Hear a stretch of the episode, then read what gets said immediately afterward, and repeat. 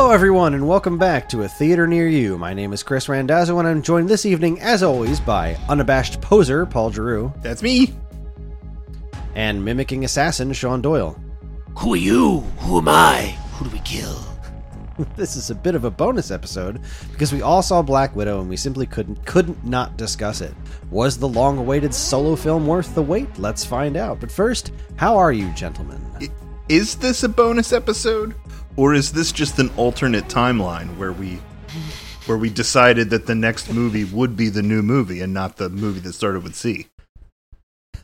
No, we, we have to save that for our Loki episode. and maybe this is last week's episode, last month's episode, and that's why we're doing the letter B. It all works out. I think Paul's right. Alternate timeline. That's Um, right. We're all variants. Oh man, I have to. I wait. I have to tell you something. As long as we're talking about being stuck on the letter B, so I I should not Curious where this is going. Oh. I should not have done this, but like every time, you know, like every time uh, it's time to record the podcast, um, usually Nate is coming upstairs to take a shower and like get ready for bed and stuff, and you know, Sherry will read to him because I'm I'm doing this. Um, so we kind of have this moment where like, you know, we meet in the hallway and he like goes towards the bathroom and I go towards this little like guest bedroom office so that I could do the podcast. And so the last couple times he's gotten real curious and he's like, well, "What are you doing in there?"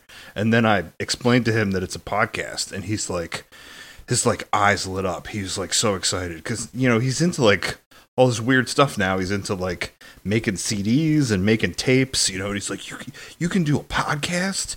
So like this time around he asked me what the podcast was about and i was like it's about movies. And like i was like last time we did you know bill and ted and this time we're doing black widow.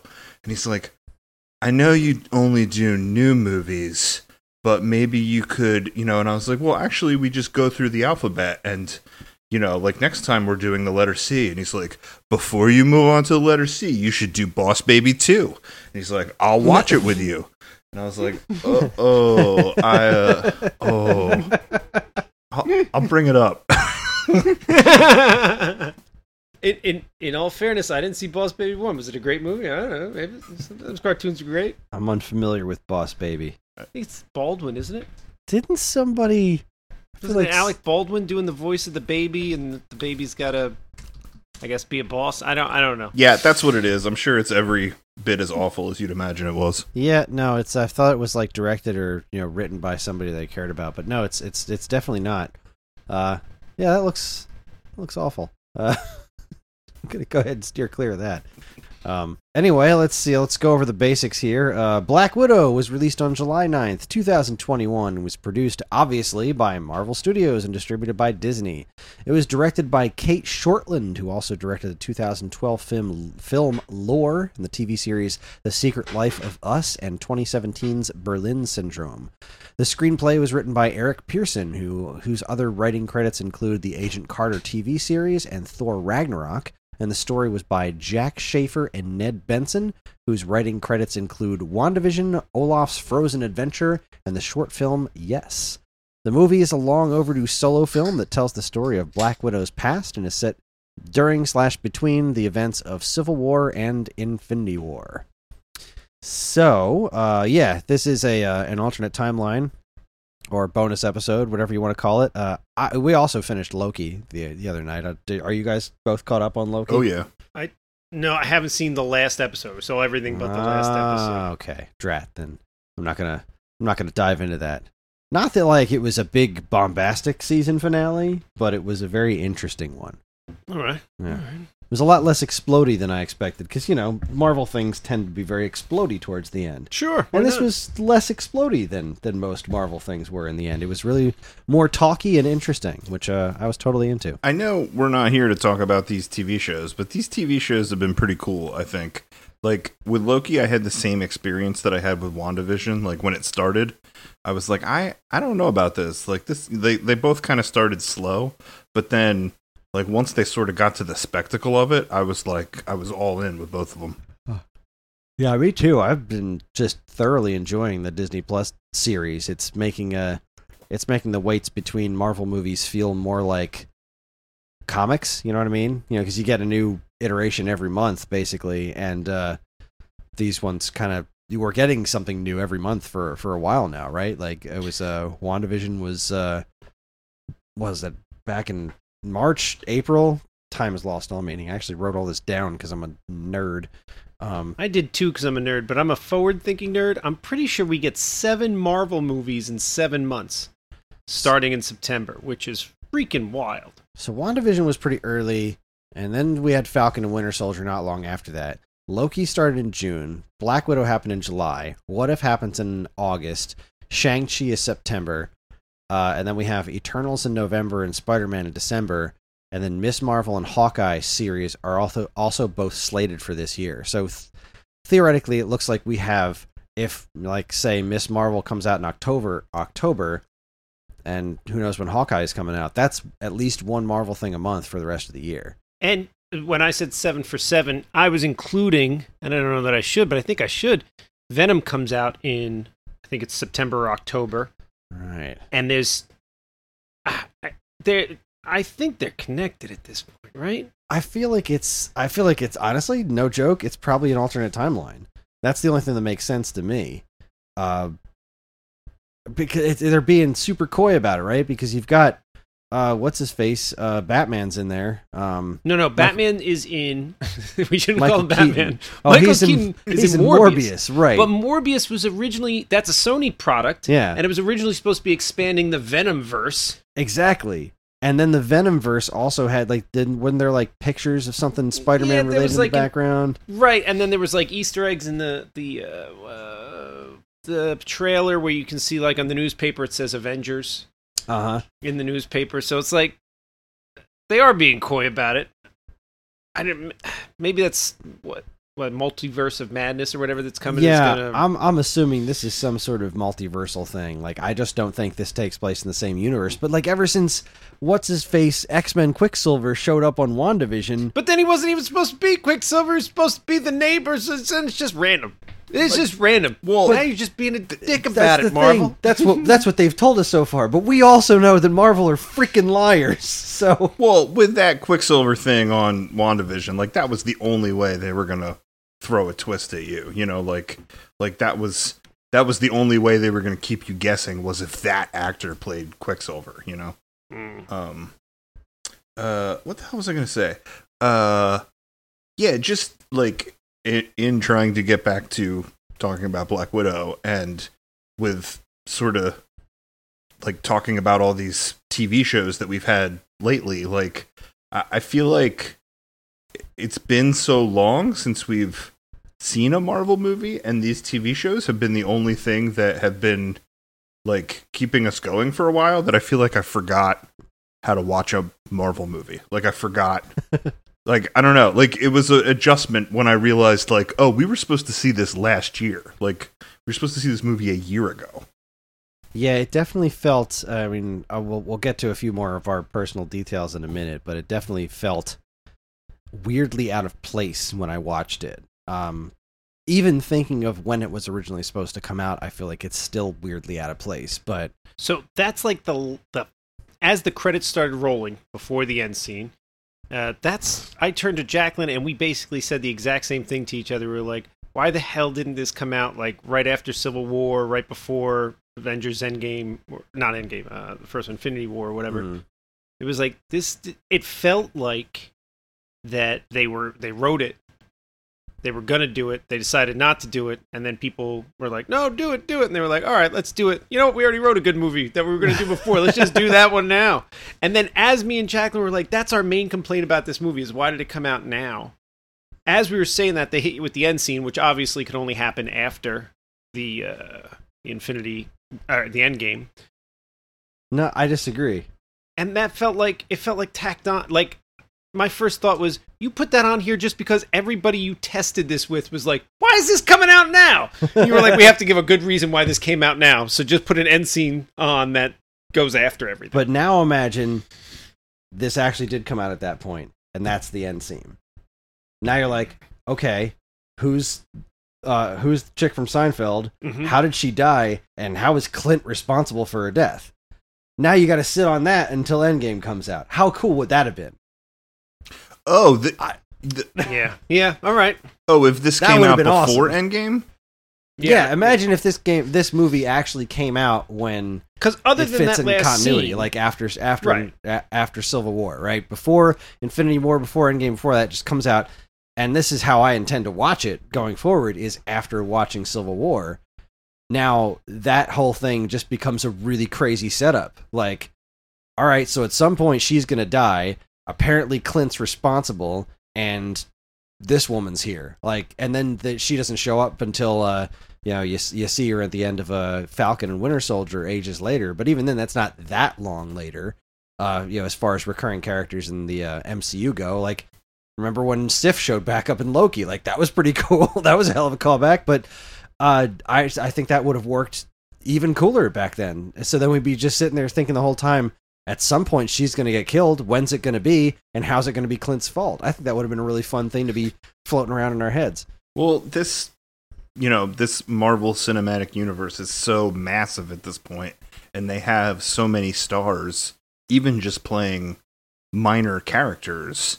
You know that that's how they can they can interconnect all this stuff and sort of make these meaningful, cool moments between TV shows and movies. I mean the the WandaVision thing sort of hinged on that. You know that team of um, Monica Rambeau and uh, Uh, and Jimmy Woo and um, what's her face Darcy. from the first two Thor movies, Darcy, Darcy. or whatever. Um, like I mean that, that was, was great work. Way to pull together some B characters that really just popped off well together. yeah, it was a cool Like, team of people. Yeah, Um, yeah, but I don't know if if this had come out before Endgame with that ending, it would have. I mean, I guess it would have ruined the mystery of like what was going to happen on. Uh, what was it called? Bormir, the the the like death world. I think it's I think it's Vormir. Vormir.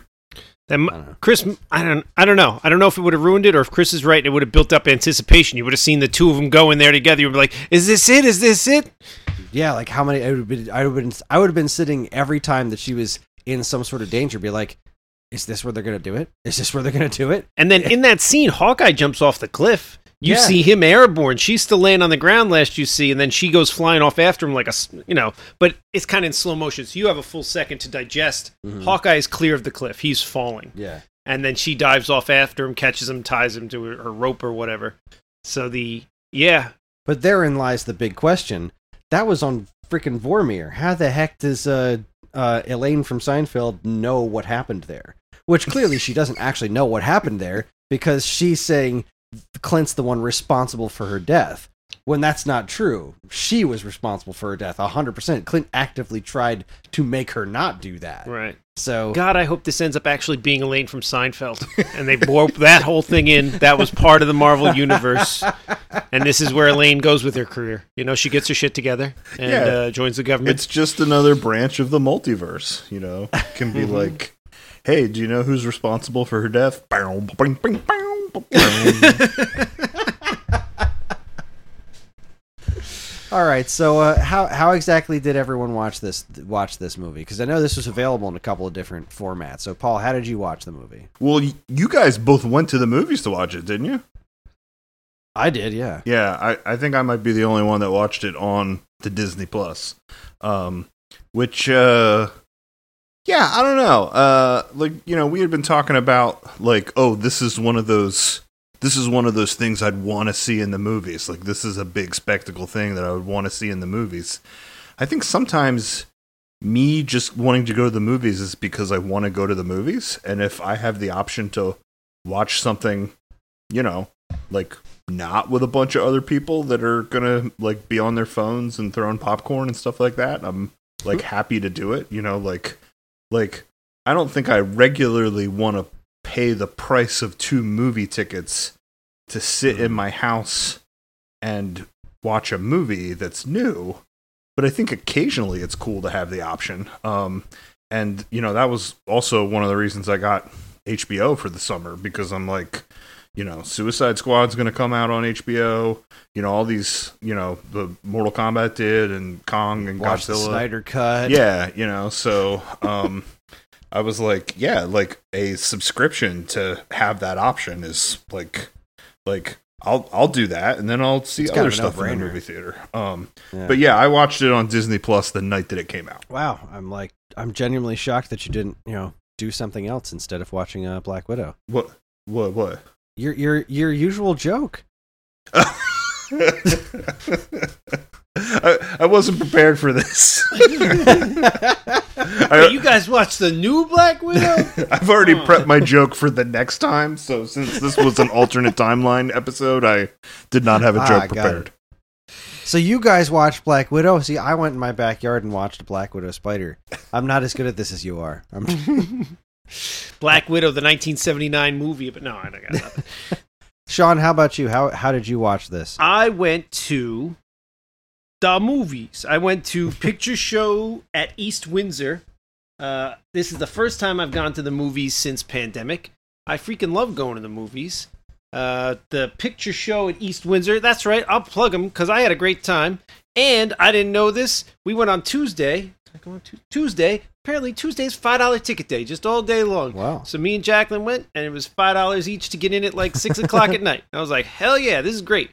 Concessions were still full concession price, so that ended up costing more than the tickets, but that was fine. and it's not like when we were kids, which I kind of miss, where you get crappy seats and everything's sticky. No, the theaters now all have those fancy chairs. Everything's super clean. Every chair is a good chair. You've got a beau- mm-hmm. beautiful view of the screen from wherever you're sitting. Uh, they all have the recliny thing going on, not just Oh. at this theater, but like I can't remember the last time I went to a theater that wasn't all fancy schmancy at this point. Like, so I love the theater. I love the movies. I like going. Uh, so yeah, All right. Well, uh, I actually watched this twice so far. Um, the first time I went to go see it in the theater uh, was um, following my my annual birthday dinner at Red Lobster. So uh, I was full of seafood. Uh, so Karen and I um, went to the uh, the AMC over in the Hamilton Commons, which uh, will always not it will never not be the Hoyts Theater, and I will never not hear you, Paul, say "ow" at Hoyts. Uh, that, that was my thing. and um, yeah, that doesn't have the reclining seats, or at least not in the theater I was in. But it does have the the choose your own seats ahead of time thing, which I love. Uh, I love being able to just pick out my seats instead of trying to like hunt for seats that are together or whatever. Like when you buy the tickets, you say these are my seats. So I picked the seats like fourth row from the back of the theater, so I'm like nice and comfortable, straight on, and it was uh, delightful. We got an ICEE.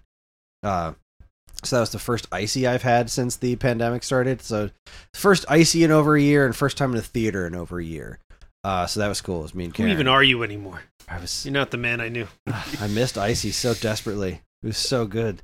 Uh, and then, um, uh, since we have access to uh, nefarious means, we watched it again the other night um, uh, for a second time through our uh, streaming service in our living room.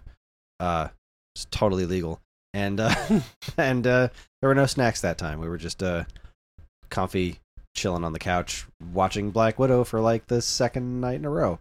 Uh, and it was a it was quite an experience. So Oh, I skipped the snacks. We we did Oh, yeah. classic movie theater snacks. It was the first time back to the theater. I assume you did the same. It's we just, soda, did- we just had popcorn, the ICEE because we were full of seafood. seafood. Right, right. we did wanted soda, more, popcorn, but it seemed M&M. like dangerous. I watched it. Um, uh, I I did the same thing a little bit where I tried to watch it again before we talked about it tonight. Um, Mhm. so you know I watched it the night it came out, but since I had the the premiere access, I was like, you know, this afternoon I was like, I'm going to try to watch it again. I didn't finish it though because Nate has this very very regimented TV schedule that you know Ah, you know, like he came down and banged the gavel and was like, "It's my time now." Um, but I felt like I saw enough to be able to, um, you know, have some more things to talk about for this. But um, at the same time, I I think I liked it more the second time I watched it because I I wasn't there was there was like no expectation anymore. You know, I could mhm. um, I could sort of appreciate it for what it was. So I had a little bit of a different experience when I watched it this afternoon. I also found that the second time viewing it, I got a lot more out of specific performances.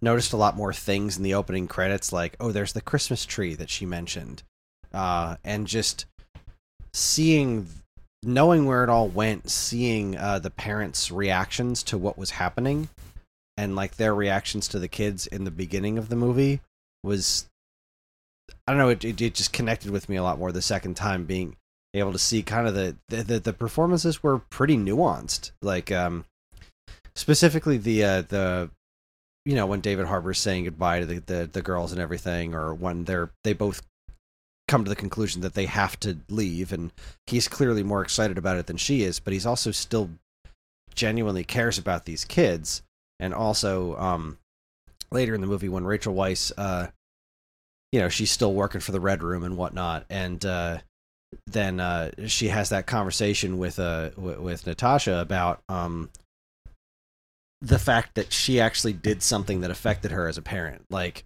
clearly she felt like she she had some you know serious detachment issues there and she's also completely screwed in the head because who that goes through the red room wouldn't be completely screwed in the head. But the fact that it was some of her like in turn her motherly wisdom or whatever that helped Natasha stay who she was like there's a, a clear like change in her uh her her her, her face at that point of like her expression on understanding that she actually did some good in the world. And i think that was uh, an interesting turning point to pay attention to the second time around of like all right so how does she eventually get convinced to turn in the first place? Like it seemed almost like on a dime but then it really was pretty well acted and explained looking at it the second time at least I, at least I thought so. One of the things that I think struck me the second time watching it was, you know, the the flashback stuff at the beginning. Um, I mean, yeah, I, I agree with you 100%. That was all really interesting and really well acted. You know, part of me was like, why did they set it in 1995? Like, uh, like, like I guess that matches Scarlett Johansson's actual age.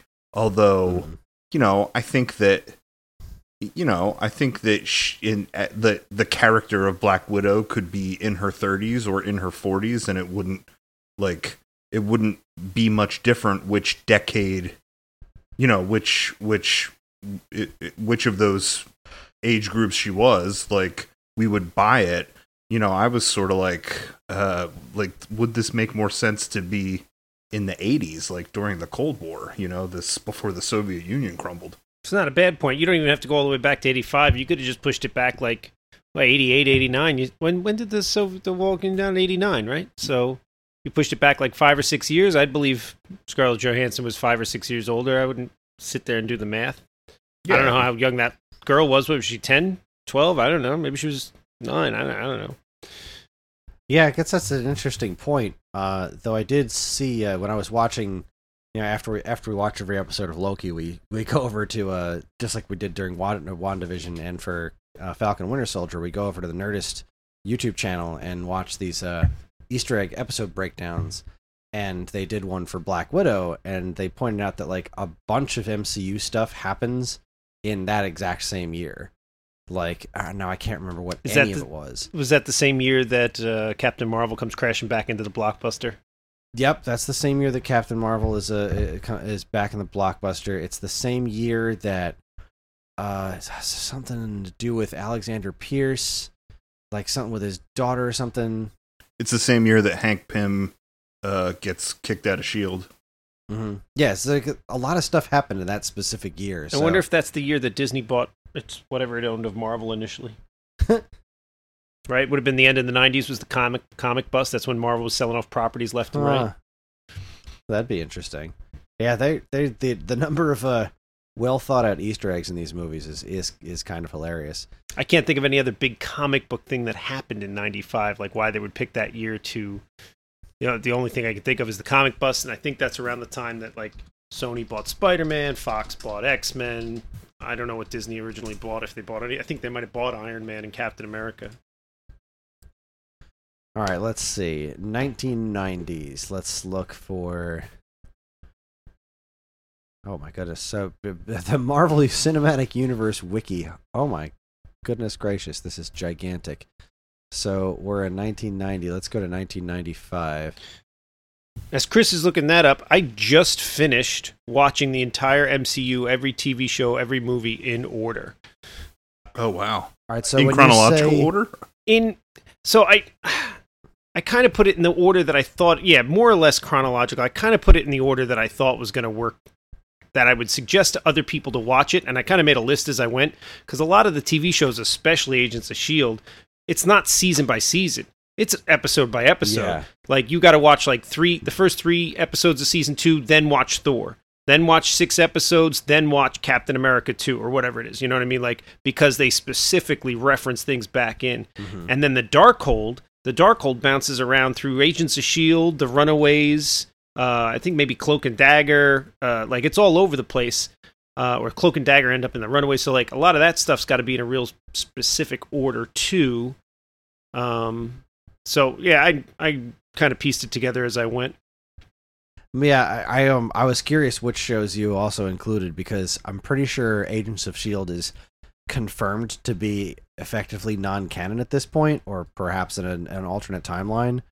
And I think it it just doesn't make any sense anymore after they did the whole Inhumans thing.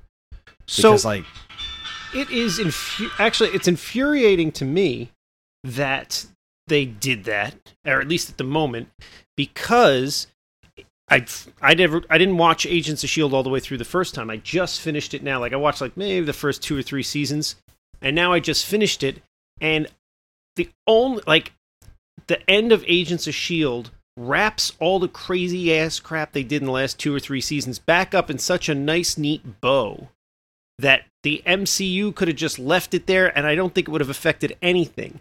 The only two reasons I can think of that Marvel wants to disavow the Agents of Shield, which is awesome now that I've said it aloud. Once the only two things I can think of is they want to reuse Ghost Rider and don't want to deal with the baggage that Ghost Rider was already used, or they want to reuse the Inhumans. But I don't think it's the Inhumans because they've got the X Men to work with now. They'd Yeah. have to be thinking 50 years that, like, by the time you get through that, they're not going to get to the Inhumans for freaking ever. They've got too many other great things lined up. They're not going to get there. So it's not the Inhumans. Maybe they're thinking Ghost Rider, but they haven't said anything about a Ghost Rider. And the only other thing that sort of crossed over is the Darkhold. They didn't use the same. They used the same prop in Agents of Shield as they did in the Runaways. If it, if the Darkhold was in Cloak and Dagger, they used the same prop again. They used a different prop for the Darkhold in WandaVision. yeah. But part of the whole shtick uh, that they set up at Agents of Shield was that it, it looks different depending on who's looking at it. Like it's in English for people who read English, it's in German for people who read German. Like, so I, if they were that bent out of shape about a prop, I that's the Yeah, like I could nitpicky. see Agents of Shield fitting in. I really could if it wasn't for and even with Ghost Rider, like there's different Ghost Riders. They used the the car Ghost Rider for crying out loud. So they could very easily just use Johnny Blaze for an MCU situation. Johnny Blaze is in it for two seconds. He they show the origin Right, of him giving right. it over to the other one. Well, uh, there's there's other there's there's ways to get around it. There's ways to I've, get around. I've got no no no question they could figure that out, no problem. But the Inhumans thing is what's really that's the big hinge because that was a worldwide event. They altered Earth, and it's never mentioned in the MCU. oh like- yeah, If It's- if there were really Inhumans popping up everywhere on the planet, hundreds and hundreds of thousands of people on the planet suddenly getting superpowers, and they never mention it in any movie ever, like it just it's too big of a disconnect. And they even mention Thanos during uh during that one last season where uh what's his name Nathan Petrelli from Heroes got the superpowers and they're like, "Oh, Thanos is attacking Earth. I better go help the Avengers out or something." Like they even mention that whole thing happening by name, but then they don't really deal with the snap on the show either. They don't really deal with the snap or the blip. So See, I thought Agents of Shield dealt with that great because the same time the snap and the blip, whichever blip and the snap, whatever are occurring, they're not in time. They're like they're twenty thousand years in the future, and then they come back. Oh right, I and- forgot they were in the future. and when they come space, back, they're isolated in the lighthouse dealing with some lockdown thing. They never get out of the lighthouse, and then by the time they walk out of the lighthouse, you they're jumping backwards through time to the twenties. So Huh. they're they're not in our present because that one guy that they brought back from the future is like, why am I spending all my time locked in the stupid lighthouse? This is where I was in the future. So like they really managed to to separate them out. The only other big character they used, and I don't know, big character is the what's his name, Gravi- Gravitron or whatever. but I don't think they're going to get to that in the MCU either. No, they used Absorbing Man and stuff, but Well, they did use Absorbing Man. Eh, but regardless, it's fine that those characters were, were mentioned in Agents of Shield. Uh, They- And then in the beginning, they had all these crossovers with the MCU, and they were pretty cool. Like, um, what's his name? Uh, Agent Sitwell was in uh in, Agents of Shield early on. Sif shows up. Yep, Sif shows up early on, and I and the, the Nick Fury was in a couple episodes Yep, too. yep. But it was also one of those things that if we're gonna do Endgame, and we're pulling in everyone, you're not gonna pull in Quake at the very least, like the World Wrecker. You're not gonna pull in a character like that. You're not gonna ever mention that Coulson lived to any of the Avengers, even all these years later.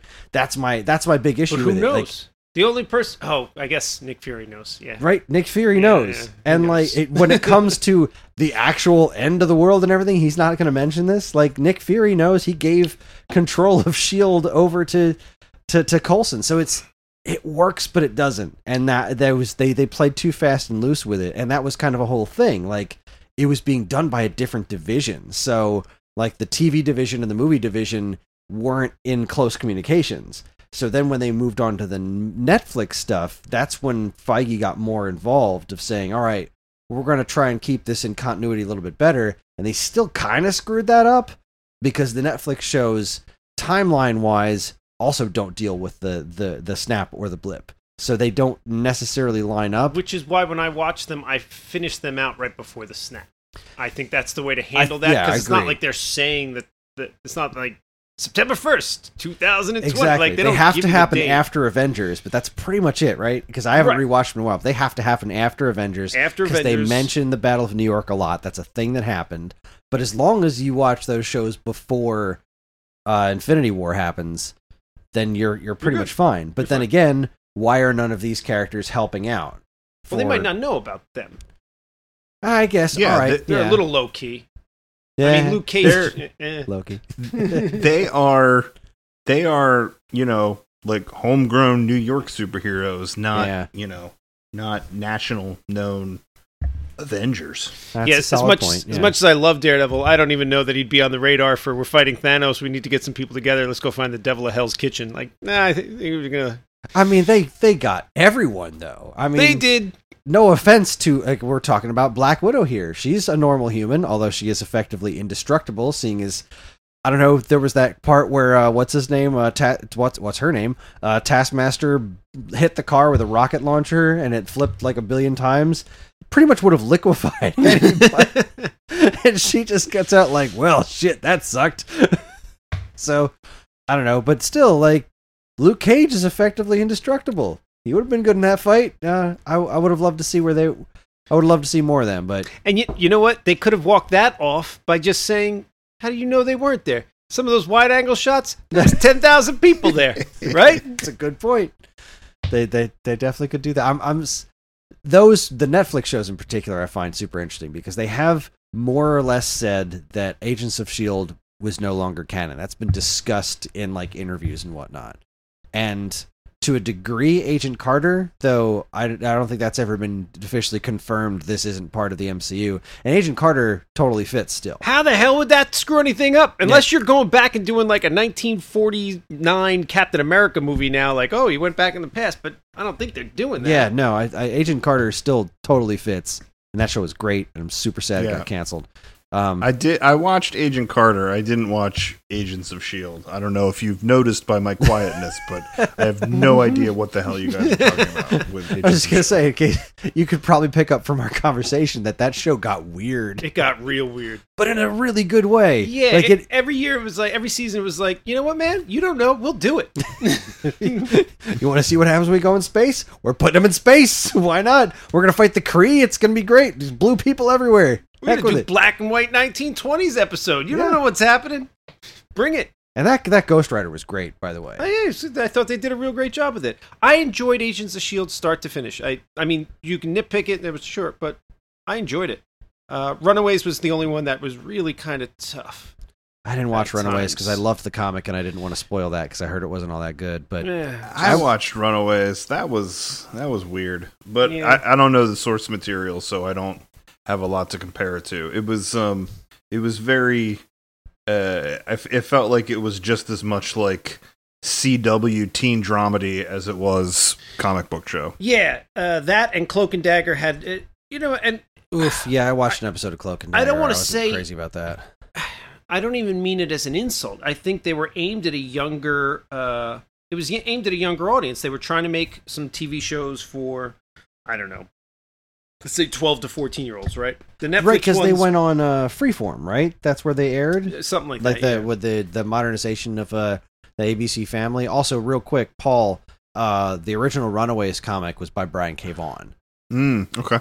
So know who that that, is? that's that's the well, uh, Paul. Uh, yeah, if I'm not mistaken, you and you liked Y: The Last Man, right? Oh yeah, I've I think I've read almost all of Brian K. Vaughan stuff. Yeah. e- except for that, I've read Y: The Last Man and uh, what do you call it, Ex Machina, and Yeah. uh, Saga is amazing. I haven't started Saga yet, but I knew that you were a fan of Y: The Last Man, and I, was- so I just wanted to let you know that the original Runaways comic, that's the freaking pedigree right there. So when they were adapting a TV show, I thought this could be really good, but then I heard it wasn't, and I was just too scared to watch it, so I didn't. uh, I never read the source material for Runaways. Uh, maybe it was great. I did, there's just too many comics. I mean, I love comic books. I can't read them all. Um, but no, uh, that one, uh, Runaways was the toughest to get through. But that and Cloak and Dagger were clearly aimed at 12 to 14 year olds. Mhm. The Netflix ones, Netflix ones were clearly aimed at adults. You know, and then Agents of Shield, Agents of Carter, that was kind of like your happy medium. You know, for Mhm. everybody. Man, do I miss the Netflix ones? Yeah, Yeah. me too. There, all those rumors floating around, they're going to be using those cast members again. It's making me uh, pretty pretty I, excited. I heard they're I heard they're putting Punisher in a Moon Knight TV series. oh, that would be wonderful. But I heard the Moon Knight TV series won't be on Disney.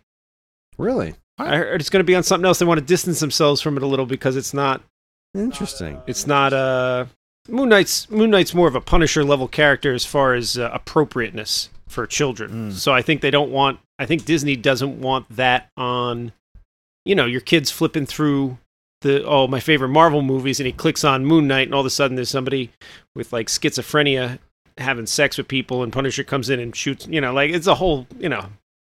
I think they're trying to distance it. Um and I say I it heard does, this. Yeah, it it does still appear to be slated for Disney Plus. Oh yeah? Yeah, I, I say I heard it. I don't hear anything. Jacqueline tells me stuff because she reads everything. She just is constantly reading, and then she says blah blah blah blah blah blah blah. Like, yeah. oh, All, all the official stuff seems to have it listed as a Disney Plus show. yeah, all right. Yeah. And it's my friend Evan's favorite character, so he's like, you know, really, really. The Disney. Plus stuff's been great. It I don't, has. I don't know what's better, the Disney stuff or the Netflix stuff. I think I like the Netflix more, but they were using more characters that I like.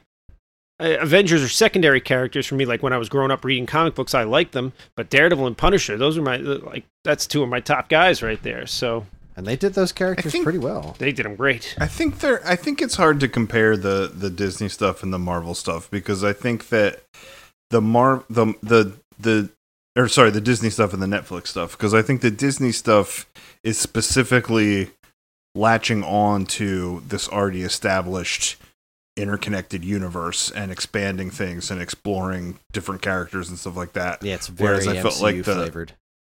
yeah the the the netflix stuff was trying to sort of make its own self-contained uh group of shows you know like um like purposely not connected to the bigger stuff Yeah, like it fits in as in it's the same universe, but it had a very different feel to it.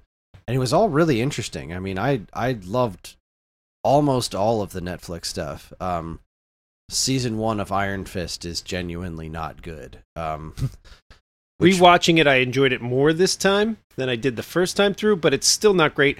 But season two does so much to redeem it season 2 is amazing that because it makes I have- season one more enjoyable. I have never seen in my entire life. I've never seen a TV s- a TV show improve in quality so much from season one to season two. I've never i might seen anything have like to that.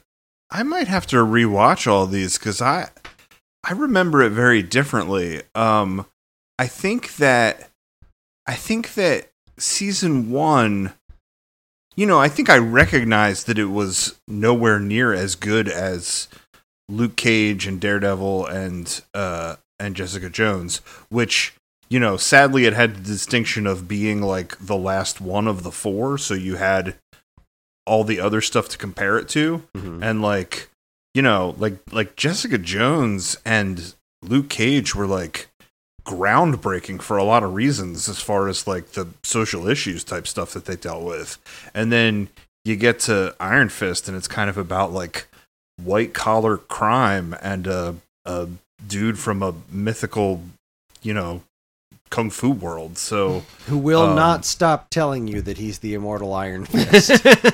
yeah.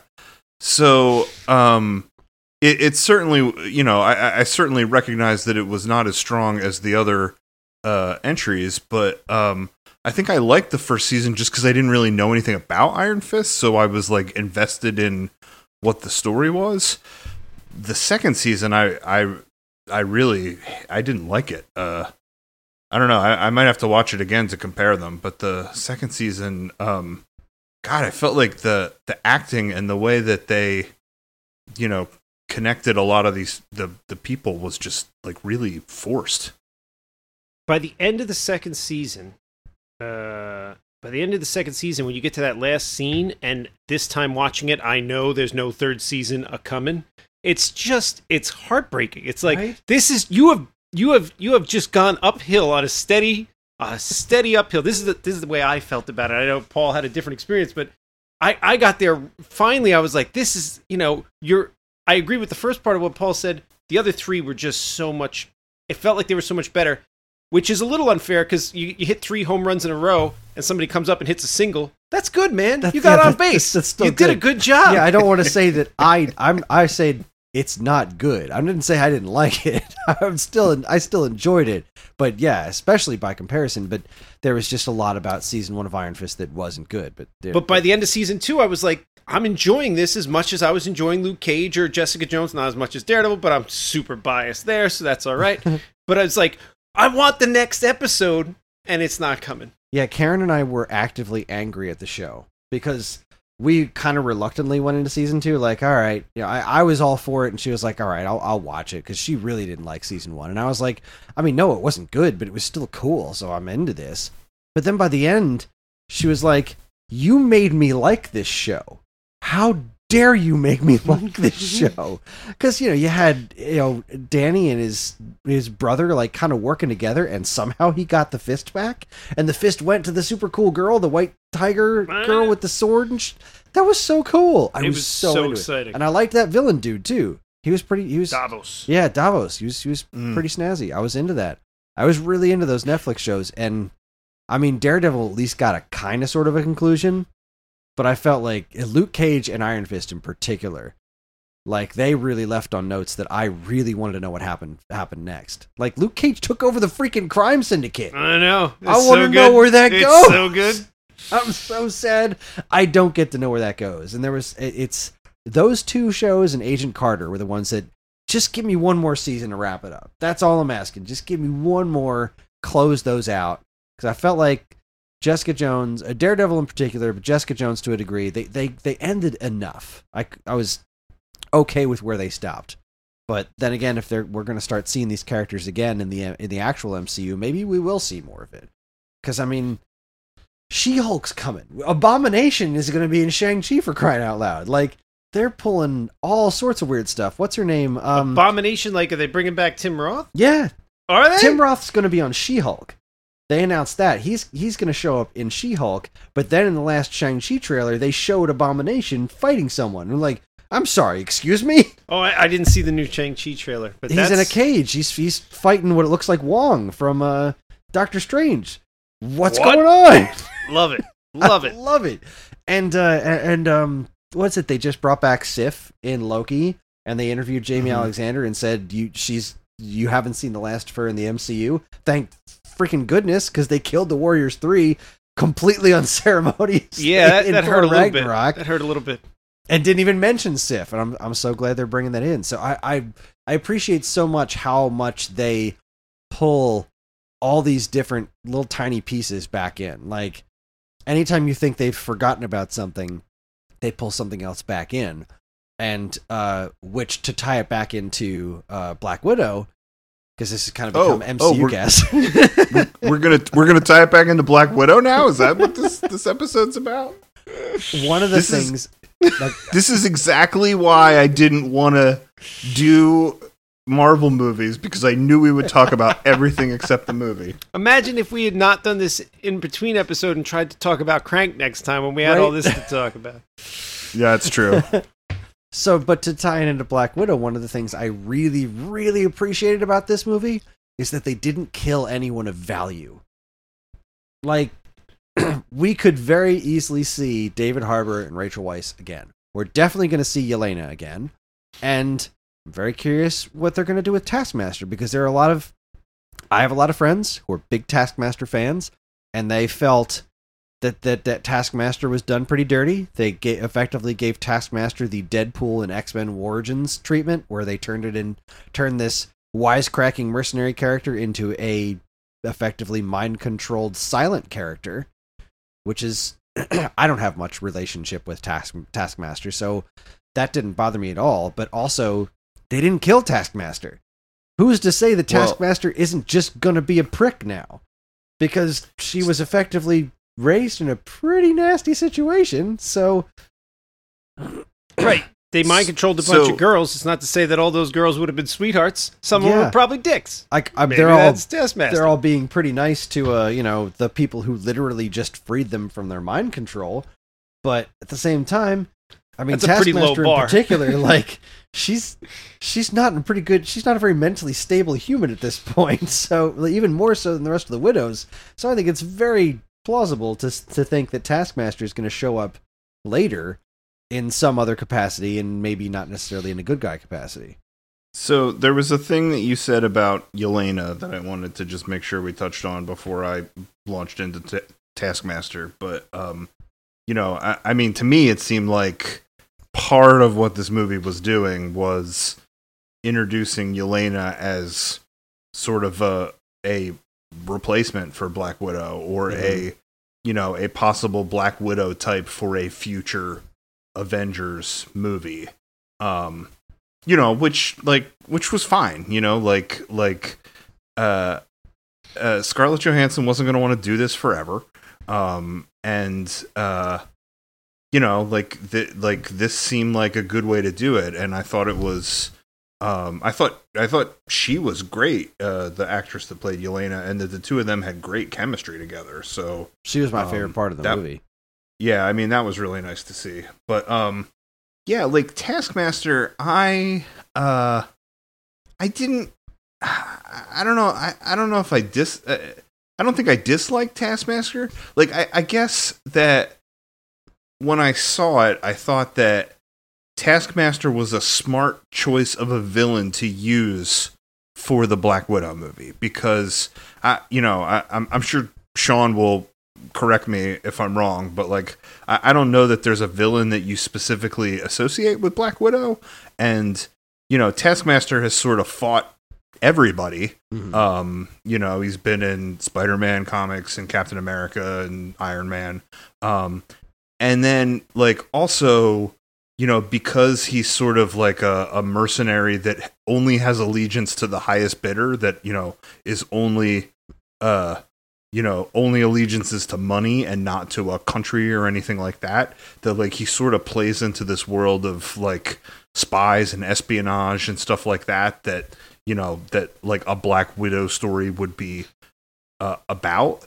Um so i i thought taskmaster was a right choice for the villain um i think if i was more of a taskmaster fan i probably would be bummed because i know that you know, I, I know that part of what people like about Taskmaster is that like he's he's loud and you know uh gruff and you know a smart mouth that like you know part of his like his attitude is part of the character um and they took all that away Yeah, it's almost like the the Trevor Slattery thing again, except not funny.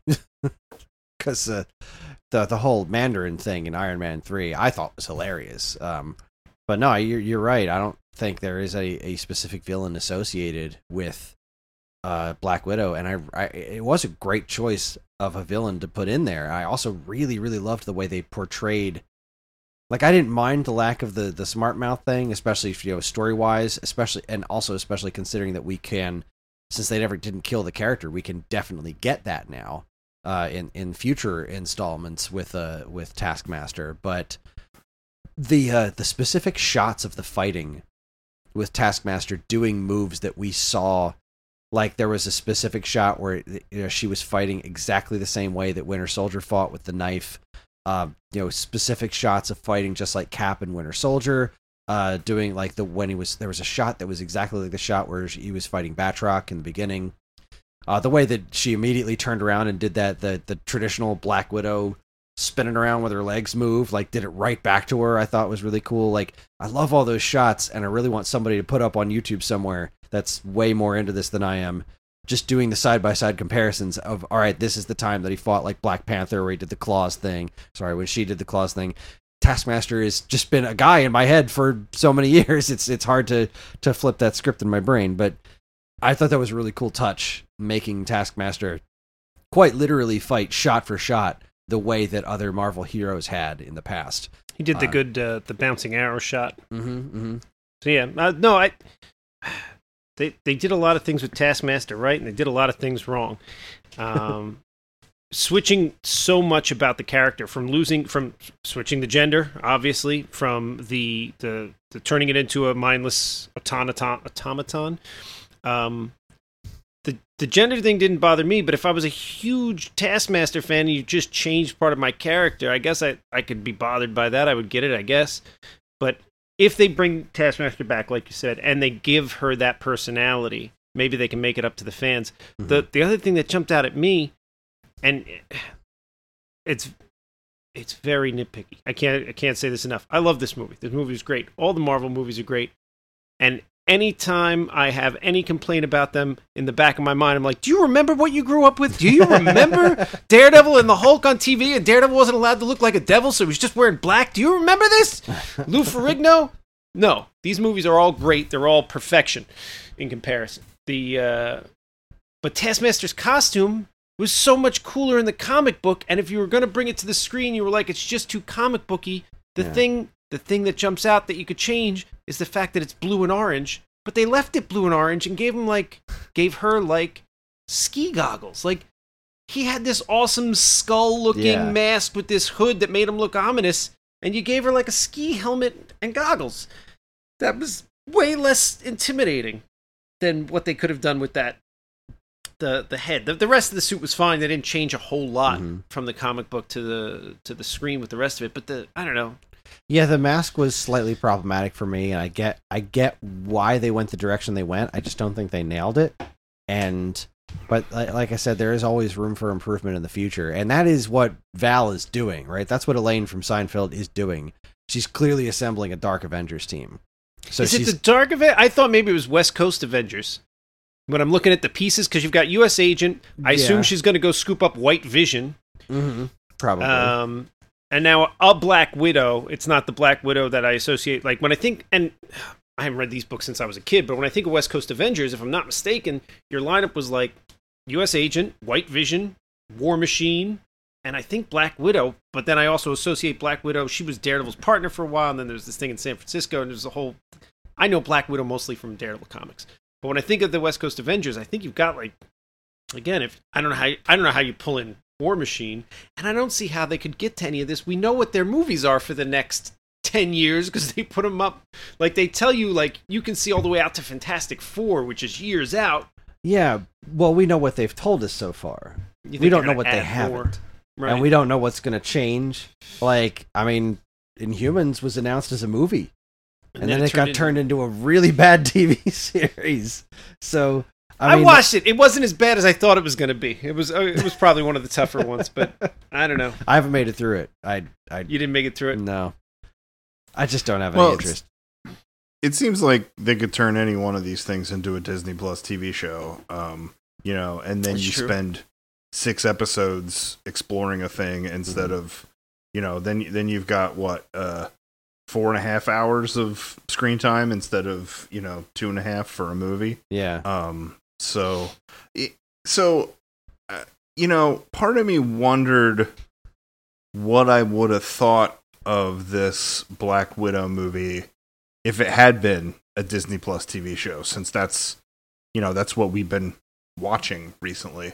Um, and I you know I guess it wouldn't have the the like flourish of a movie, and you know I, I think that she um she was sort of owed a movie, uh, but like I don't know. I think that's my big beef with this thing is that um you know you're talking about a character that's uh that's been involved with the N- MCU for you know uh over 10 years Almost that since the has beginning. yeah that's um you know that's been in like all these different movies but hasn't had one to herself and who was I'm not going to say was killed unceremoniously in in Endgame, but who didn't really have the send off that the other characters that were leaving the franchise got. You know, Mhm. like Iron Man got a big send off. Captain America got a send off. Um, you know, and I, I think that I think that her scene in Endgame was her, I mean, I know she had many scenes in Endgame and she was sort of like running the team at one point, which was cool. But like I think that her death scene in Endgame was cool. I think a lot of people have a problem with it. You know, like I, I think some people were like, "Oh, why not kill Hawkeye? Like he's, you know, she's so much cooler than Hawkeye." But like, you know, I think that part of the way that scene worked was you didn't know which one it was going to be. Um, and you know, if it's if it's one that you're more invested in, it's a it's a bigger deal. Um, but this movie should have been like her send off, and I don't think it really felt like that. Like I think it felt like, um, I think it felt like a way to introduce a new character, which I didn't mind. You know, the the Yelena character, but I don't really feel like it said goodbye to Scarlett Johansson. You know, to Black to to the Scarlett Johansson Black Widow in a meaningful way. Um, and I don't know. I I I hate to say this because it's like I think the I think the perception is going to be that like oh you know you you didn't think that she could carry the movie or that she needed you know other big stars to carry the movie but like I I don't think that's what it was. I think that um I think that you you could have better told her story if you had been able to use Hawkeye and and Nick Fury. Um, like if we had if we had actually seen like i- i- if the if Budapest hadn't been sort of like a rushed flashback and had been part of the story, um, and and could have even tied in Taskmaster or Red Guardian, you know what I mean? Like, um, if if if we had more than one time period to move through to tell this story and had some some of the other characters, I think you could have served her better and had a had a better send off for her that felt like a more complete movie. I you know what I think. I think the problem is is that this what you're saying was not this movie's purpose, and it should have been. Like this movie's perp. This movie, like we were saying right in the beginning, it feels like it belongs right after Civil War. It doesn't feel like it belongs after Endgame. It just doesn't because it doesn't really address that. And at the very when I look at that one single scene that makes sense uh, after that that happens after the whole thing where you see her grave, it's it's not the only thing that makes sense to me that makes it seem like more exciting is to think of seeing it before all this stuff happens and then making what you're seeing into some sort of mystery, which is kind of what most of the post credit scenes are, right? They're usually like these things that make you wonder like, okay, well what does that mean? Where's that going next? And that's the only part that makes sense to me. It almost feels like there should be another one that actually does serve as a proper send off for the character. Like, how did that grave get made? Who who put it there? Was there a funeral for her? And when did everybody else in the Avengers team find out that she had a family? Because they never mention anything like that. Eh, They anytime they talk about her past, it's always like she's pretty secretive about it or or whatever. And Like, actually, Tony asks if she has. Do do we know if she had any family? And Captain America says, "Yeah, us," which Exactly. is basically Mm. like saying no. exactly. Right. Like when how did they find out about the, this stuff? There's there is definitely more interesting stuff to tell, and I agree with you. The whole Budapest thing was really glossed over. They're showing the arrow holes in the wall, like. Well, I want to see that. like, like I that. understand the whole Dreykov's daughter thing. That's a neat callback to a throwaway line in Avengers, but Budapest has come up a handful of times, and that's what I want to see. I want to see her and young Jeremy Renner like having it out with- where he was hired to kill her, and then how did that conversation go where he decided not to kill her and bring her in as part of the team, and then what happened after that?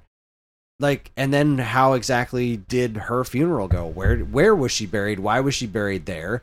You know, has and have any of the other Avengers team met up with her family? Did Clint know about her family? Like, freaking Red Guardian was her dad. There's no way, or her father figure. There's no way that d- did nobody on the Avengers team even know that she had some sort of relation to another super soldier, like a, a public super soldier that has action figures. Like, it it leaves a lot of questions if you if you look at it as a send off, which is effectively what looking at it from our real world perspective, that's what this movie seems like it's supposed to be. But the movie itself clearly isn't. I think Sean's more on the money, where this was probably something they had floating around. And uh, what is it? Uh, there was apparently some document leaked at some point that said that uh, the, the the head of the studio was like, you know, female led superhero movies don't make money, so that's why the movie never happened in the first place. And then Wonder Woman happened, and it made a bunch of money, and they were like, ah, maybe we should start making female led superhero movies. I don't know. Um, I don't know all the details of that story, but that's what it smells like to me. This movie should have happened a long time ago, and it feels weird watching it now. It just feels out of place but I think it fits in great right after Civil War. So I don't know. Next time I do a giant MCU rewatch, I'll I'll I'll be watching it there instead of you know where it ha- where it came out because it just doesn't it doesn't make sense as a Phase Four thing. And I think that if this if this kicked off Phase Four like it originally planned to, I think it would have been a worse way to start things because Wait, isn't this the beginning of Phase Four? This was supposed to be the beginning of Phase Four, but then it got delayed. So WandaVision was the Oh, official oh, kickoff of Phase Four, and that's way more interesting than this move than this movie. especially since and I don't I still don't understand the concept of why Spider-Man the last Spider-Man movie was the end of phase 3 and not part of phase 4. I just don't get it. S- same reason Ant Man wasn't a part of it uh, was the close of Phase Two. I think.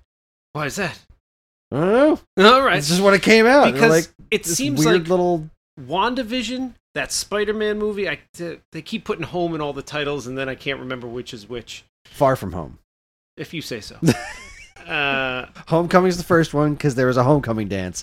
Far from home because he was far away from his home and now No No, Way Way, Home. home.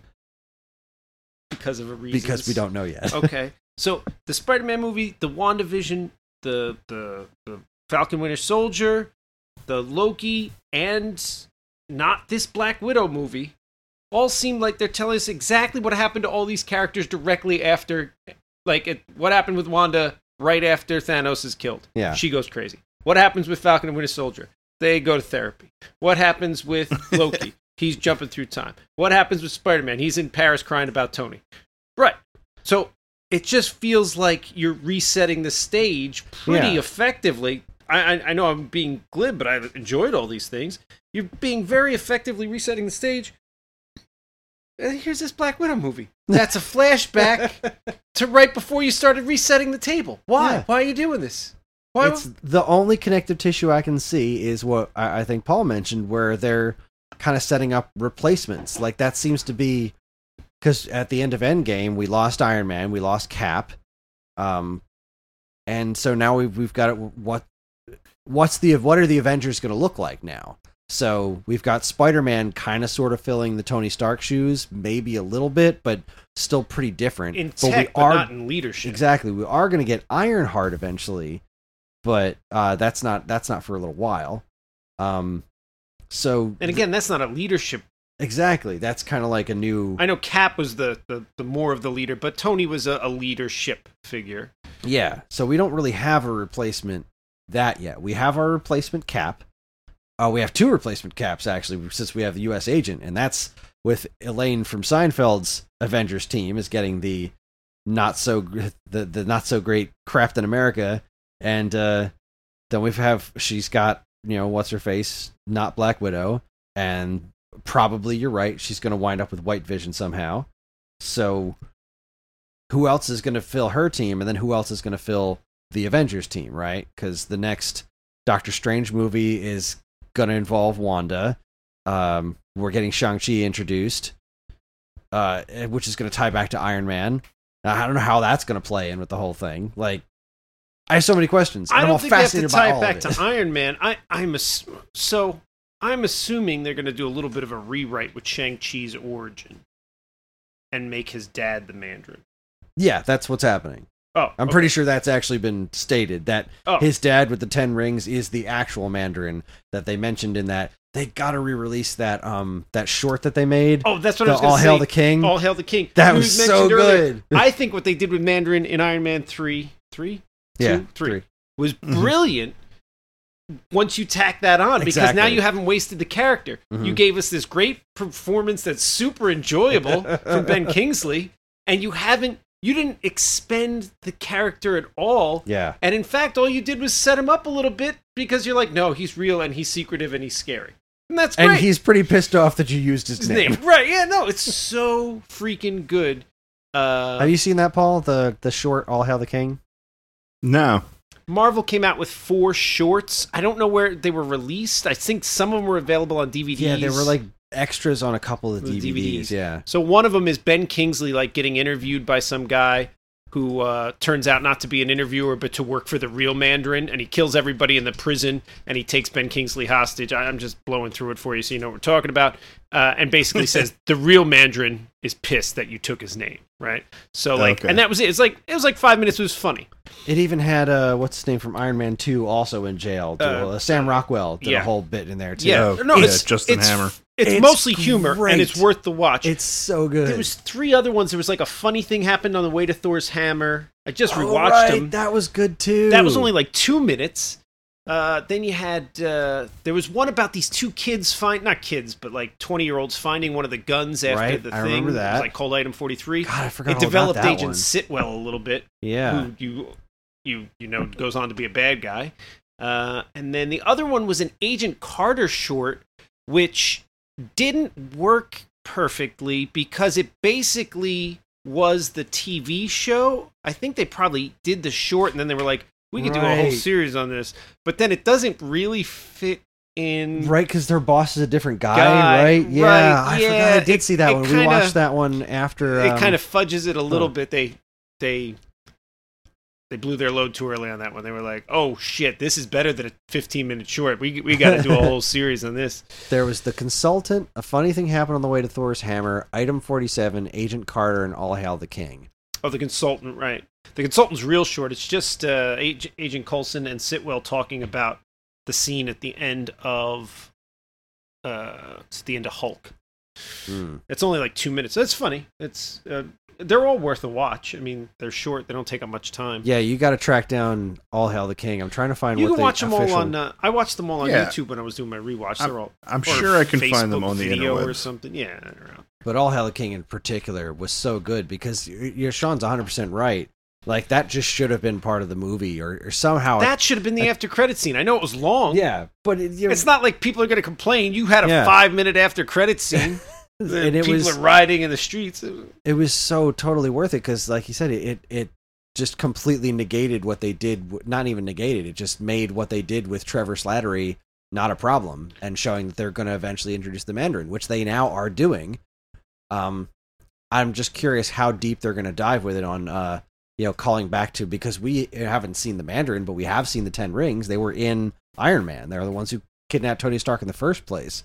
So there, there's no question in my mind they're going to, you know, call back to that in this movie. But how is all of, you know, how is Shang Chi going to fit in with the rest of the MCU going forward? It's it's kind of a fun position to be in. But you, but to Black Widow's point, it doesn't feel like it really fits there, other than introducing Yelena. which, Which they is- could have done ahead of time because that's one of the things they've done so well so far, and they they're doing it right now as well. Is that you can't give us. It's hard to. If they had come out with Avengers first, it wouldn't have been as good. They they built those characters up a little bit first with a bunch of solo movies. Then they gave us Avengers, and then they slowly introduced characters to refill in the the ranks as we go. Mhm. And that if if we got Endgame and you killed off everybody and you were like, all right, next movie here's I don't know, here's the Fantastic Four, and they're going to lead the show, and everyone's going to listen to them. That would be a little jarring and probably wouldn't pan out so well. So they've done a good job. Yeah, you set, you've set up you've set up Hank Pym, maybe, but he's old. I don't know what they're gonna do, but you've set up some other characters. Uh, Oh, Cassie Wasp. Lang. Cassie Lang's gonna be. Cassie. Lang's in it, but uh, Wasp is she was the leader of the Avengers for a long time, so I'm Mhm, assuming mhm. she's gonna step into a leadership role. Probably. It makes some sense. She's smart. She seems more tactical than uh, Lang. Obviously, he's not. Oh, he's not a leader.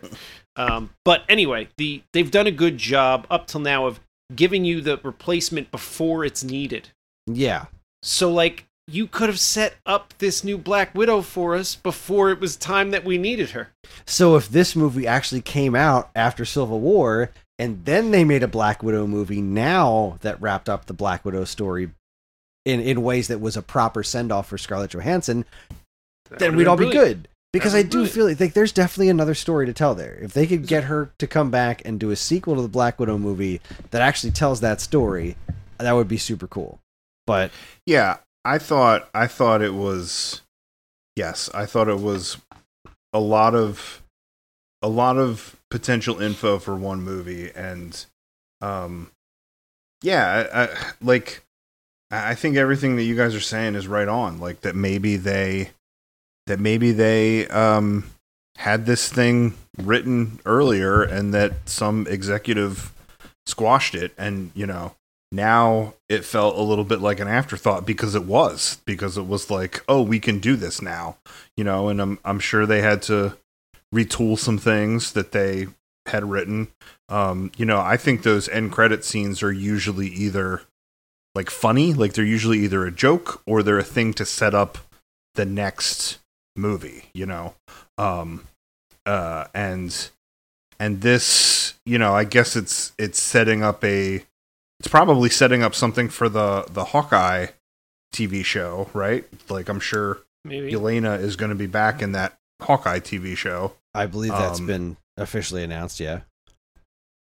But um yeah, I don't know. I think I, I think the I think the big bummer of this movie was that um that they had to I don't know. I think they had to like f- fudge things with the the the storyline to to be able to just use the characters and the um you know and the information that they had at their disposal now that she is dead you know what i mean like if they if they had made this you know if they had made this during the time that it takes place or if they had been making black widow movies all along like they had been making thor movies and captain america movies and stuff like that i think the palette of what they would have had to work with would have been very different. Um and i think now you were sort of stuck in in one place where they only had certain tools in their toolbox. Um Yeah, Yeah, I I- think it's somewhat safe to say that uh, this is this movie. While I did really like it, I think it's great, and I'm glad it exists. I think this movie existing in the in the way that it does is kind of the first, I would say, major misstep or major disservice that I think that they've they've had in uh, in in as far as the MCU goes. So I, I want I, I- feel like I keep coming back to this Budapest thing, but I think that was the thing that I think that was the thing that bothered me the most about the, well, I, I think there was a couple things that bothered me most about the movie. So like like um you know, in in all the other movies that Black Widow has been pivotal in, you know, the the the thing that um the thing that's cool about Black Widow and the thing that you sort of like keep going back to about her and that's like engaging about the character is that you know um she's like she's this sort of like international spy that plays that plays both sides of things that she can be a double agent.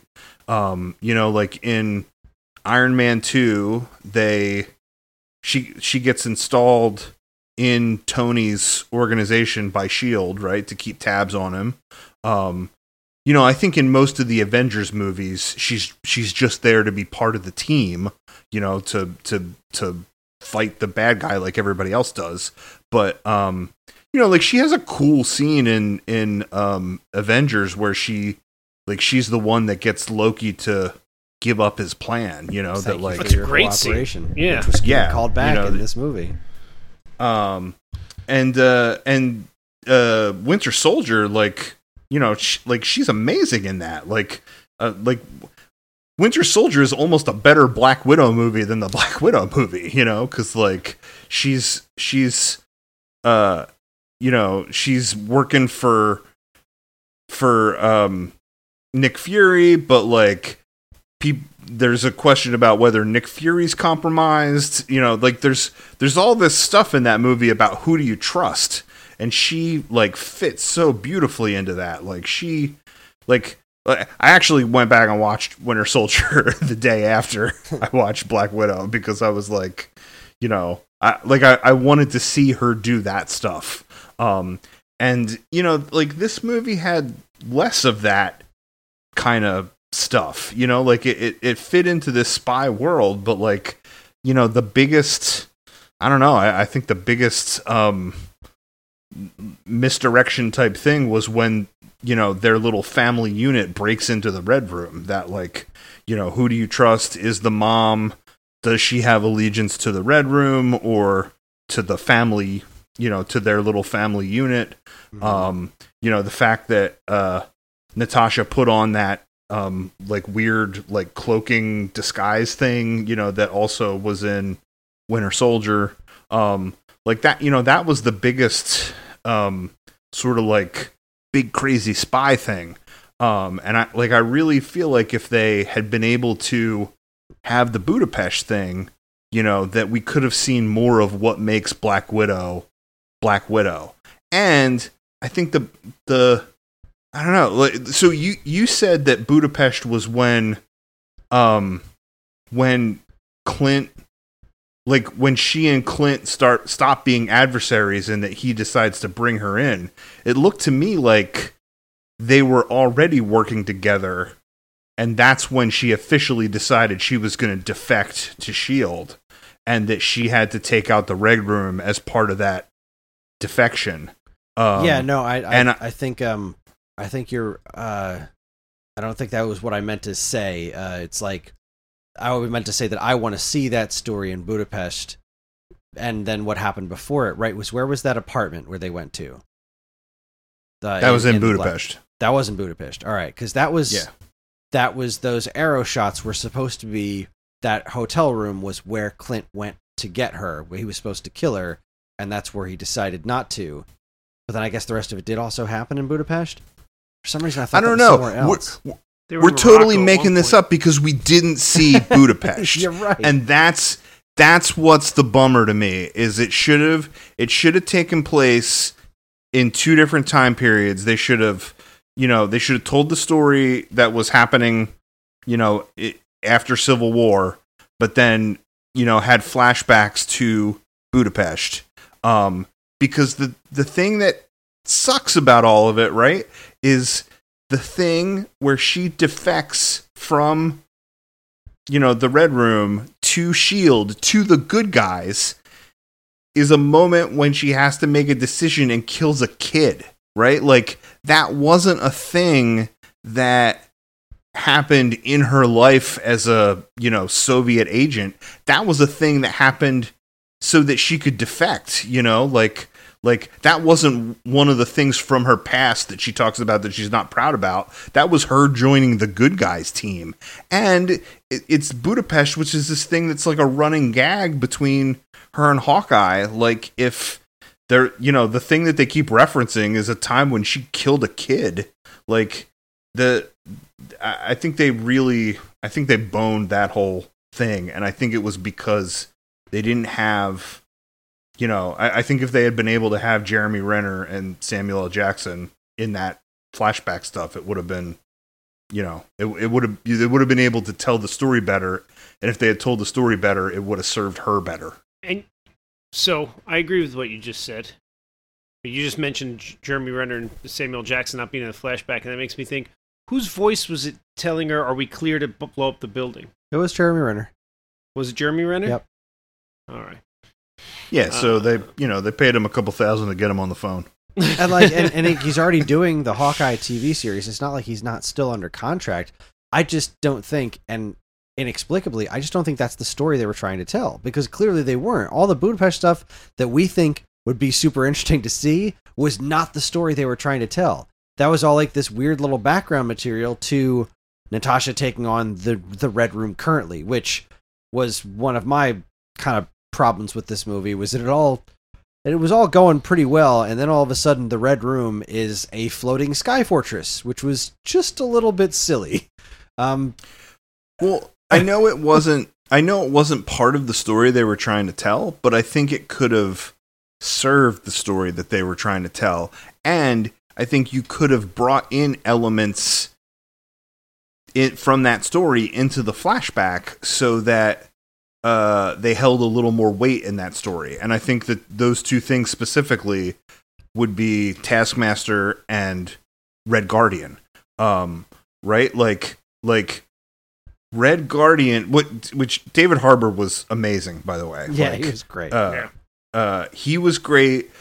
Everything they did with that character was great. I love that they, you know, I love that they kind of made him funny, like that he was, you know, that he kept referencing uh, Captain America.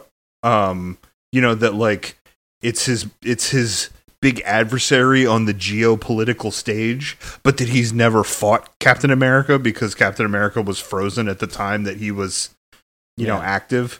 But like, it's also that- that funny. was- be- it's also funny because he was saying like, when did you? He was describing like comic books that happened, and then they were like, when did that happen? He's like 1984, 1985. That's when those comic books came out with Red Guardian fighting Captain America. But then the bag, the the other criminals like, that doesn't make any sense. oh man that Yeah. was a funny little easter egg that um what's it uh ah, red guardian was on a team with like other characters that were referenced around him like one of them was a, a guy who could turn into a bear and that guy who he was arm wrestling he He's- kept he called him a big bear, Yeah, Like, yeah, it's a yeah, little yeah. cute little I didn't there. catch that, but now that you're saying it, yeah. but I, I completely agree with you, Paul. Like I, I, I think you're 100 percent right that this adding those extra bits, like there was room in this movie to add that kind of stuff. Like Well, so so let so let me say this, right? Like like David David Harbour was brilliant. Like the the way that he played him when he was undercover, um, you know, is very different than this sort of, you know, like you know, pot-bellied, washed-up has been in the in the prison and then like what that looked like when he got out and that, you know, there was there was sort of all those like jokes that he had with the kids was um was was really well done right? Um but uh the like the actual timeline of his story is weird because that means that he was red guardian probably sometime in the late 80s early 90s whatever you know that he was he was like russia's avenger right? And then he goes three years undercover with this mission in the us and then he comes back and the guy puts him in jail right? If he if that wasn't his story if he came back and continued to do red guardian stuff and and if he if they had him involved in a, a budapest flashback where he was um protecting Dr- dry what's the guy's name Drykoff? Dracoff, dry Dracoff. Yeah, Dracov's daughter, you know, or Dracoff, right? if they if they had him involved in that story, right? Um, then uh, you know, like he could have he could have fought other like Avenger types. It could have been like you know, oh, th- like you know, this is this is me. I am Red Guardian. I am you know Russia's this whatever. And then if whatever it was failed, and that guy puts him in the prison because of that, then like that could have been why he's angry about that guy is that he never got to fight Captain America. You know, like that like like the the Captain America thing was such a, a weird joke and I think it almost would have been funnier if like that was why like that was why he was so angry and wanted his revenge on them is that like he never got his his heyday as the guy that fights Captain America. It's also weird that he was like asking Scarlett Johansson about it because that means he believes it. It's not like it wasn't drunken boasting, like, oh, I fought Captain America. Because then he's like, does he talk about me? Like, he was asking an honest question. So it's either he's crazy and believes his own nonsense, which is possible. I don't know. He's been in a Russian prison for however long.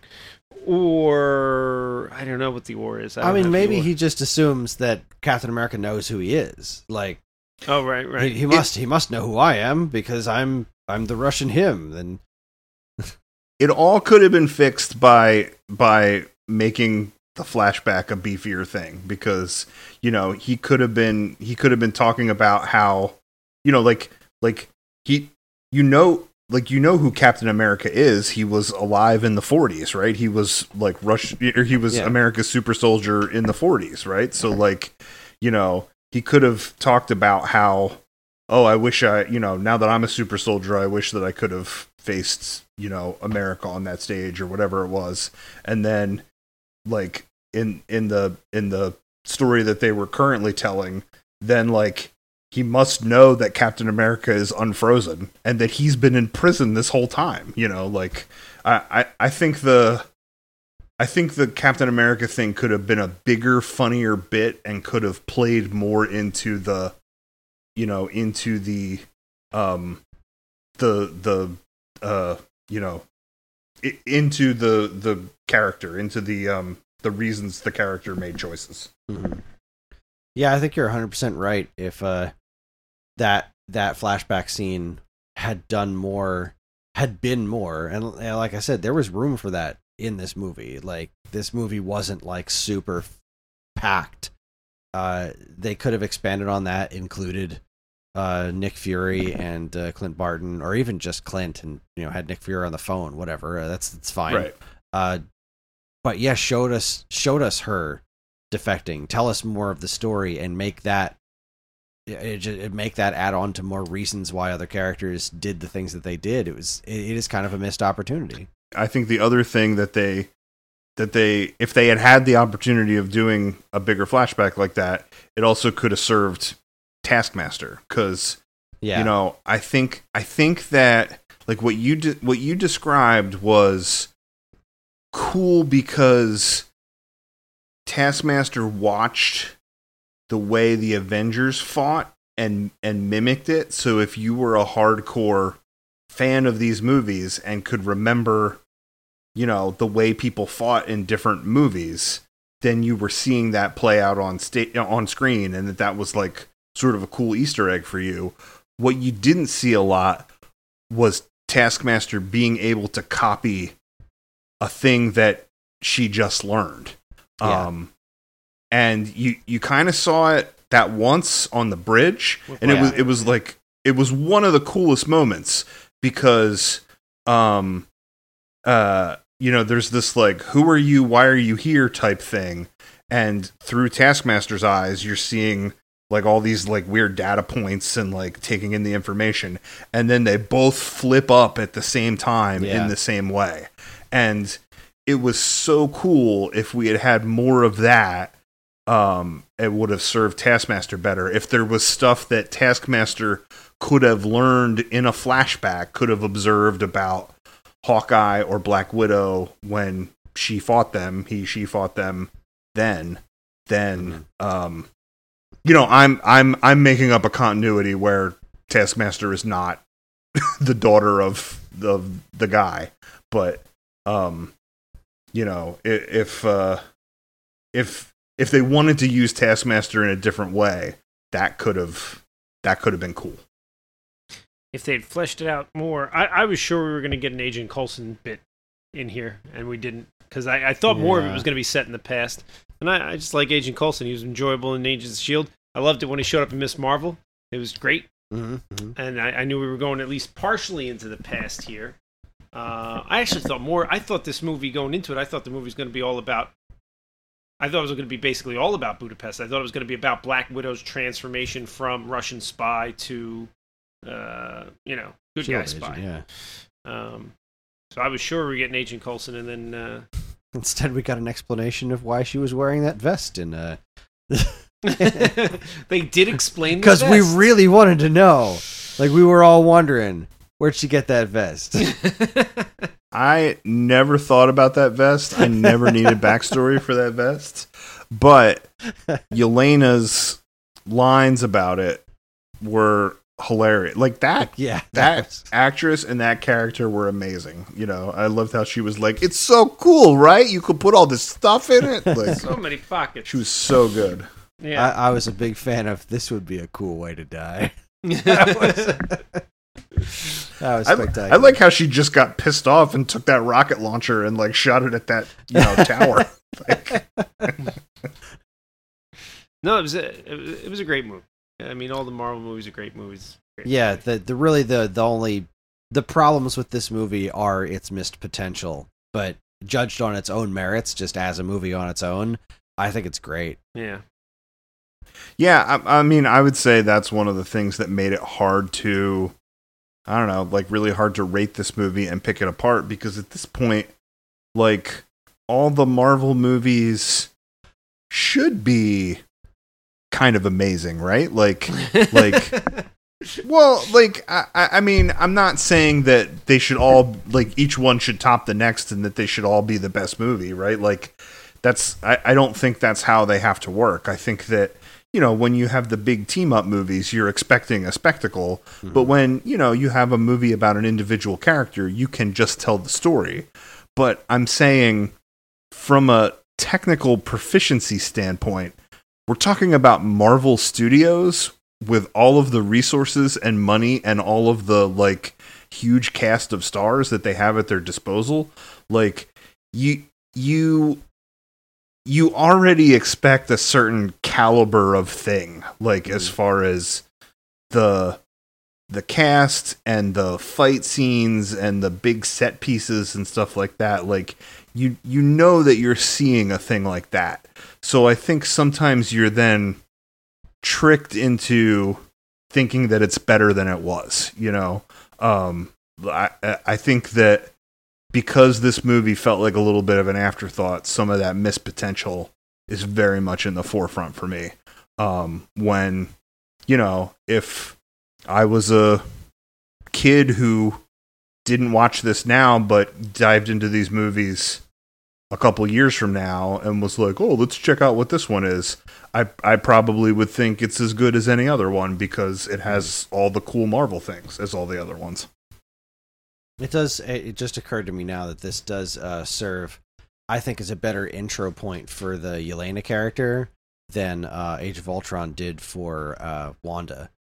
Like Wanda always felt like such a weird kind of afterthought to me in most of the movies. Like I didn't. I just never really cared about her and Vision all that much. Just their origins didn't really stick with me, uh, or at least their their first appearances. Like they didn't carry enough weight until WandaVision really uh, was when I started really caring about those characters because that's where I started really seeing their potential. Um, whereas uh, introducing Yelena here, I'm very interested to see where she pops up next. So I don't take that for what it's worth. No, I, I, I agree with you, especially on that WandaVision thing. The I think where they missed it, and again, my guess is it just got edited down, was the Civil War movie when you saw Wanda and Vision hanging out in the um, the wherever it was together before Wanda goes off and Vision's trying to stop her. But like there was one or two quick scenes with them, and I think WandaVision did a good job of filling some of that in. Mhm. But I think in there, if you had had, uh, and it's it's tough with the big team up movies. You got so many characters you're dealing with. I think we needed like three or four more minutes of those two starting to bond. And I think it would I think it would have gone a long way to making you care more about their characters uh, in the preceding movies where they were important. I mean, there was a, a whole big, sh- you know, that was the whole big thing in uh, Infinity War was you know that Yeah. whole end, end piece was based on Vision. But like catching up with them in the beginning of uh, Infinity War, like, okay, well they're there, and I'm not sure I really care. And I remember at the end of Infinity War, watching in the theaters, like, as the characters are all being dusted, like, each one was like an audience reaction, like, oh, oh no, and then Wanda disappeared, and it was like one guy in the background, like, huh. like, no one cared that she was gone, and that's kind of a bummer because she's, especially as we've seen now in WandaVision, she really is like she's a very capable actor and she's a really interesting character. I she's just been super underserved so far, Yeah. I uh, and and I think that they've done a better job of introducing. They they did a good job of introducing Yelena because I don't feel that with her. I feel invested in that character and not like it's like she's this afterthought. Well, Age of Ultron was weird, and uh, I think Kris uh, saw me get into some internet discussion with somebody about it. Yeah, Like- yeah, you were talking to Jared about that. Yeah, it's you know, it's not that it's not that I don't like the movie. It's you know, it's the same thing. It's like all of these all of these movies are going to be technically proficient and are going to have like cool stuff about them that you remember, you know. And so like I thought Age of Ultron was a lot of individually of individual stuff that was really cool that was connected together with things that didn't make a lot of sense, you know, like like Wanda puts the idea of Ultron in Tony's head to like you, you know what I mean? Like there was just there was there was some goofy stuff but you needed you needed Age of Ultron for everything that came after it. You know it it, Yeah. it introduced a lot of characters. It um you know it was sort of the right like second step to be an Avengers movie right? Because you had you know you had them in the beginning it was all really deliberate that that you know you had a uh an Iron Man well Iron Man 2 and then Thor movie and then a Captain America movie and all this stuff was building to the Avengers. And you know some of these smaller movies had to introduce other people for the team like Hawkeye and Black Widow. They also had to introduce a villain um for the you know so when you got to the Avengers movie we already knew who Loki was. Um it was all it was all really pieced together well and they were you know they were setting up some of this infinity stone stuff but really they were just thinking one step ahead to the next you know to the the big team up movie. I think age of ultron is where you see you see it um fall apart a little bit. Like you see that that they that they hadn't figured out how to be super cohesive at that point you know Yeah, there was a Um, lot of great stuff, but it's just that it wasn't extraordinarily well executed. Like it's an Like, extremely I- important movie. Like as far as the things that happen in it are super. It's a really pivotal chapter in all of this. But the overall execution of that movie, I I completely agree with you. It is fairly low on my list as well. I think you see that it comes right after Iron Man 3, where like Iron Man is like, I'm, I'm going to take a break and lose the suit for a while. And then the next thing, like the movie starts with him in the suit. I think it's also, it was after Winter Soldier, where like, I think they, they were like, yes, S.H.I.E.L.D. is going to get rid of these helicarriers because they, you know, they were compromised with the Hydra thing and blah, blah, blah. And then like, there's Nick Fury on a heli- helicarrier. Like, there was, a, the, like, they hadn't they even though they were thinking a couple steps ahead they hadn't figured out how to connect this stuff and everything after age of ultron was much much much better at that And they Um, also completely threw away Strucker. Like, just completely threw away Baron von Strucker. like, killed off screen and everything. Like, Mm. yikes. it's t- it's tough when you're taking so I don't know. I don't know how I feel about it for the MCU because you've got 4 million characters to choose from. So, while I do hate it, I, my initial reaction is don't do that. You can't just kill somebody off like that. And then at the same time I'm like, are they ever really going to come back to him? They got like 50 other good Avengers villains that they haven't gotten to yet. In my lifetime, are they going to get to a movie where they're cycling back and going to themselves, damn, I wish we hadn't killed off on Strucker? It's just, I don't know. I'm not going to be alive to see it, Kris. I'm not going to be alive. Well, um, oh, we've been at this for quite a while. Do we have anything else uh, in particular we want to dissect about the about the Black Widow movie? I mean, I I think we've touched on pretty much all of it. Uh, liked all the performances. I, I like the movie overall. Um, I love the MCU overall, and it's been a.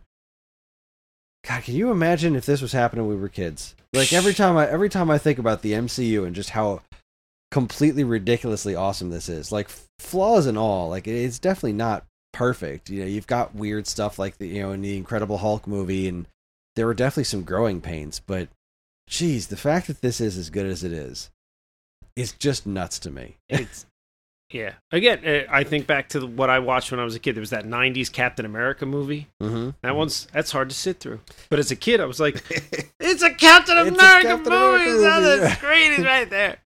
You know, it was. uh Yeah, no. Uh, The comic idea book of your movies we movies a like kid were rough. interacting with the, like this was was unheard of. You know, Oh, forget about it. Tim Burton's Batman was never going to interact with a with a Superman of any flavor. It was just well, here's Batman. That's that's this is Say thank you and move on. Yeah, Yeah. this is what you get.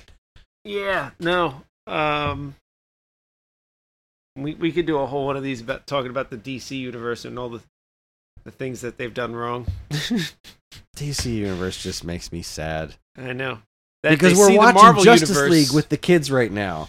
We're watching the old Justice League cartoon with the kids right now, and it's, it's so easy. This could very easily be done very well. the characters are there. It's not like it's not like the you, you the DC universe. It doesn't. It's not like they fail at like.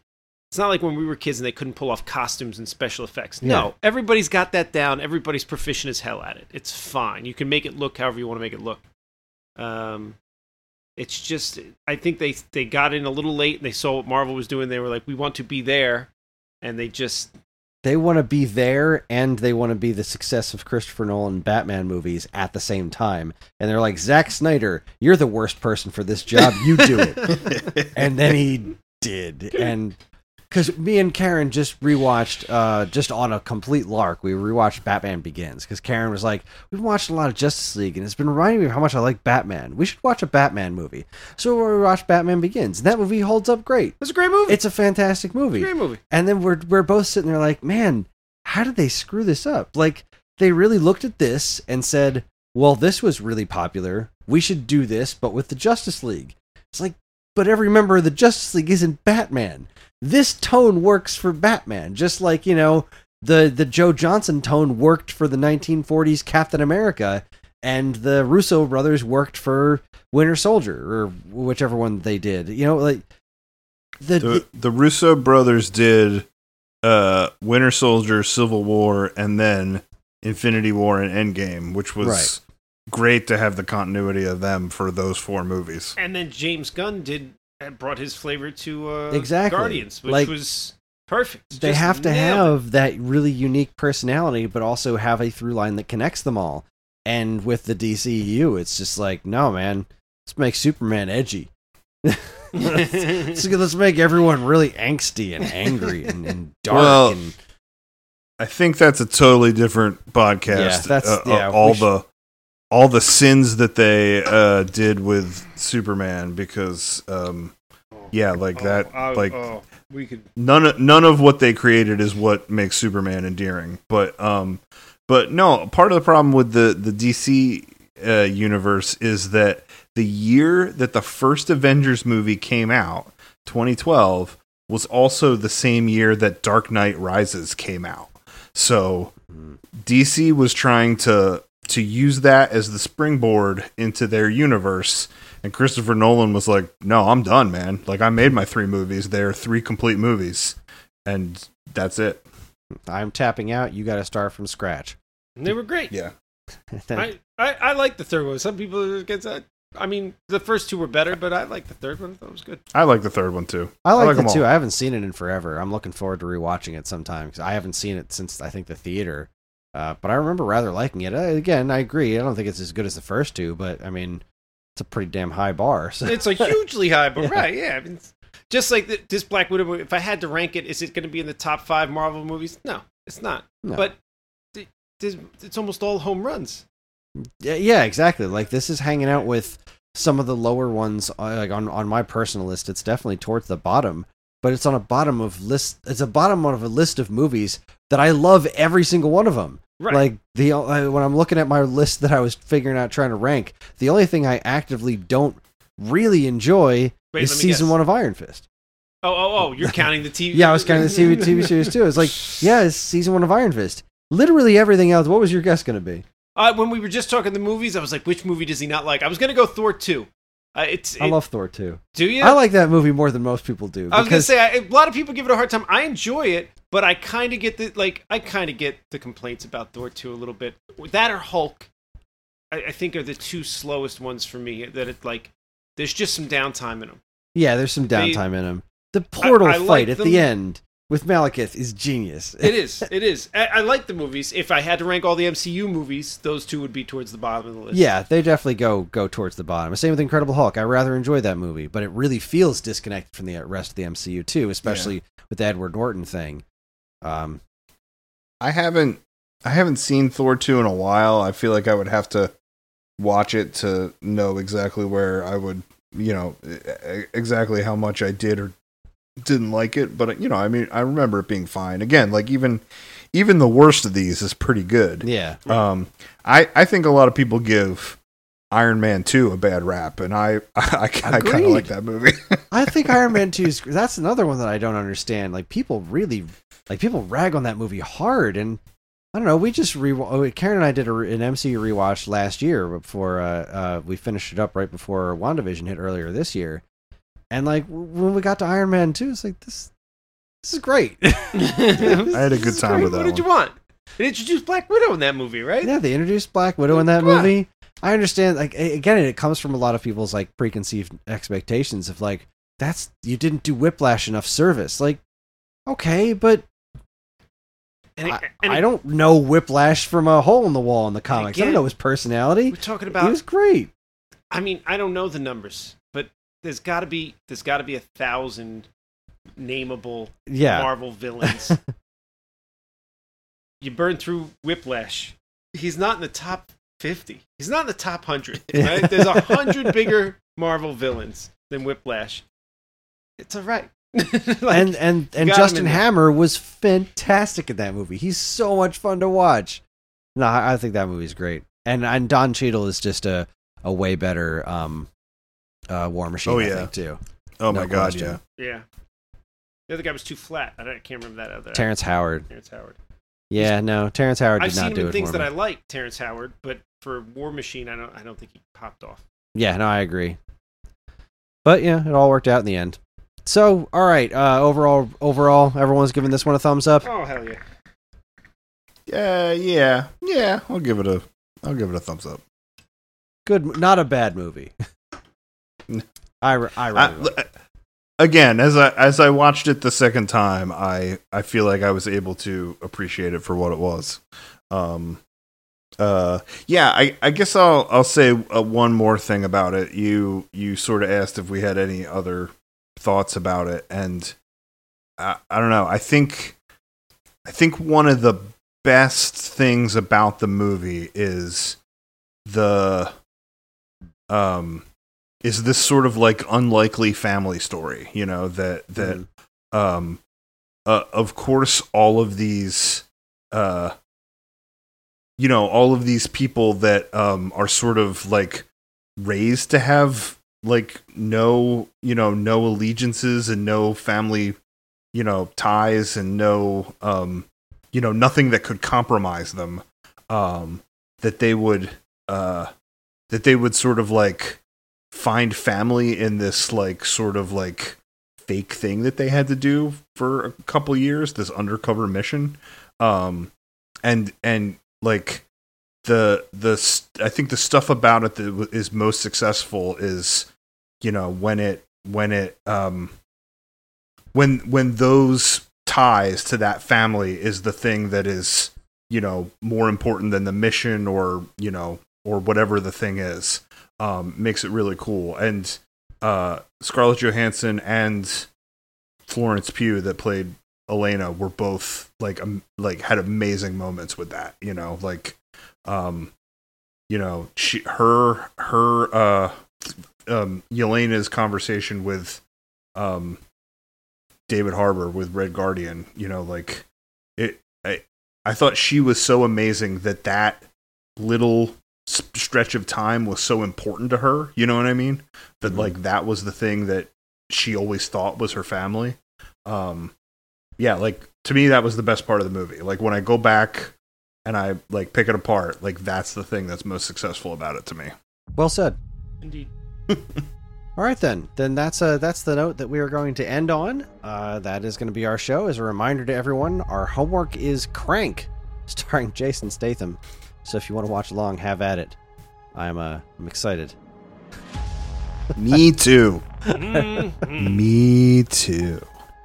All right, everyone. A theater near you is a part of the Geekade Podcast Network, and if you'd like to get in touch with us to share your comments, movie suggestions, or whatever, you can send us an email at mail at geekade.com. We can also be found on most social media outlets and the official Geekade Discord server, all of which can be found in our show notes. Thanks again for listening, and we'll see you next time in a theater near you.